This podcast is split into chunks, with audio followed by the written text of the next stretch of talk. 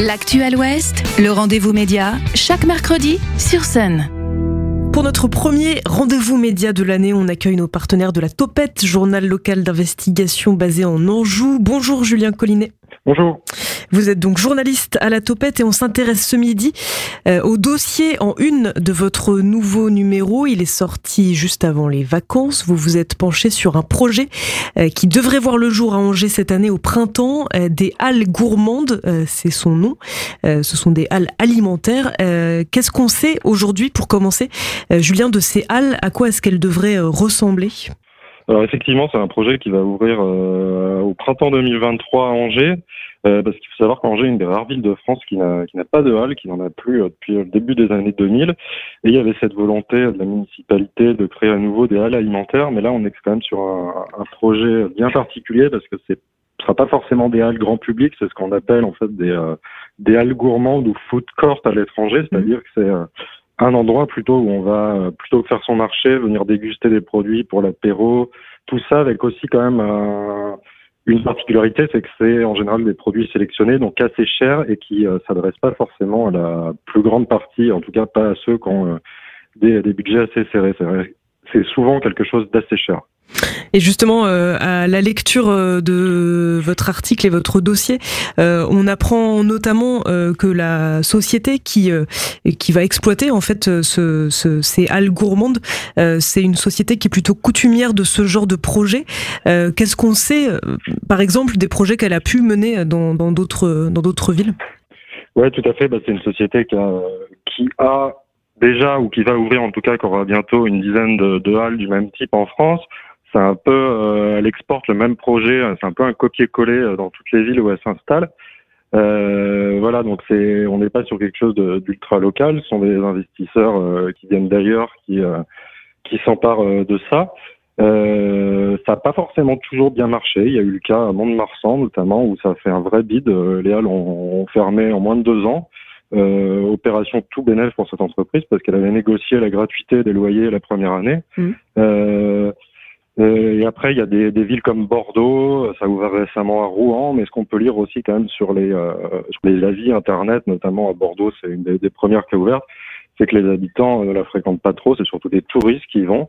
Euh, parce que justement les habitants dénoncent ce côté, euh, ce côté justement avec des prix assez prohibitifs, alors qu'il y a des offres euh, beaucoup plus populaires, beaucoup plus bon marché sur le reste de la ville. Hmm. Ce qu'on peut lire aussi à la lecture de, cet article, c'est que il y a beaucoup de voix qui disent que ce genre de projet concourt aussi à, ce qu'on appelle la gentrification d'une ville, à savoir en quelque sorte l'embourgeoisement de certains espaces, et donc a fortiori, vous le disiez, l'ex exclusion euh, d'une certaine partie euh, de la population, euh, des prix assez prohibitifs pour les, pour les habitants, mais aussi pour des commerçants qui souhaiteraient s'y installer Tout à fait, c'est très très cher. C'est pour ça notamment que, les produits qu'on risque de trouver dans ces, dans ces halles risquent d'être élevés parce que les commerçants vont mécaniquement reporter les loyers qu'ils doivent élever, qui sont effectivement élevés, parce qu'il y a déjà un droit d'entrée de, de 50 000 euros.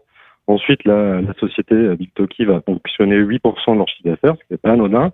Et ensuite, il y a des charges assez élevées qui sont de 800 à 1000 euros euh, mensuels pour payer l'électricité, la communication du site, etc. Et là, on est très loin, justement, c'est là où on voit qu'on est complètement dans un projet différent de l'alimentaire classique, où mm. en général, elles sont très souvent gérées par une municipalité. Et là, dans ce qu'on a pu observer dans les autres villes en France, c'est des loyers mensuels qui s'élèvent plutôt à 200 ou 300 euros. Euh, comparaison, on avait, euh, par exemple, dans les halles de Dutoki à Saint-Etienne, il y a un boucher, lui, il paye 38 666 euros par an. Donc, c'est-à-dire euh, plus de 3 000 euros par mois contre 200, 300 euros quand quand on est en gestion municipale. Donc, ça fait une sacrée différence et forcément, ça va se répercuter sur les produits. Mmh. Alors, juste pour finir, il y a des voix qui s'élèvent contre euh, ce projet qui euh, euh, dénonce notamment un, certain manque de concertation sur sur la mise en place de, ce nouvel aménagement, un collectif notamment, c'est monté, c'est ce qu'on peut lire dans votre article. C'est ça, il y a un collectif d'habitants qui, s'était formé à la fin de l'été qui avait publié un long article, ils avaient fait un beau papier pour un peu dénoncer justement ce qui ne leur plaisait pas autour de ce projet. Ils ont aussi fait des collages.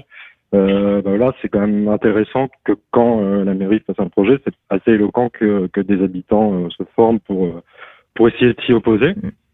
et après aussi quand même la question que, qui est soulevée autour de ces, autour de ces halles, c'est qu'il y a une grande opacité autour de leur attribution, mm-hmm. parce qu'il faut savoir qu'il n'y a, a, eu aucun appel d'offres.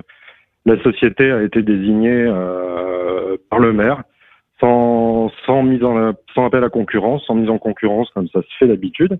Et c'est d'autant plus interrogeant qu'il y a une certaine proximité, parce qu'il faut savoir que la société Biltoki, dont on parlait tout à l'heure, va être associée euh, dans ce projet au chef euh, étoilé euh, Pascal Favredan, mmh. qui est un très proche du maire, et même dont la, son épouse est membre du conseil municipal, élu sur la liste de, Christophe Béchu.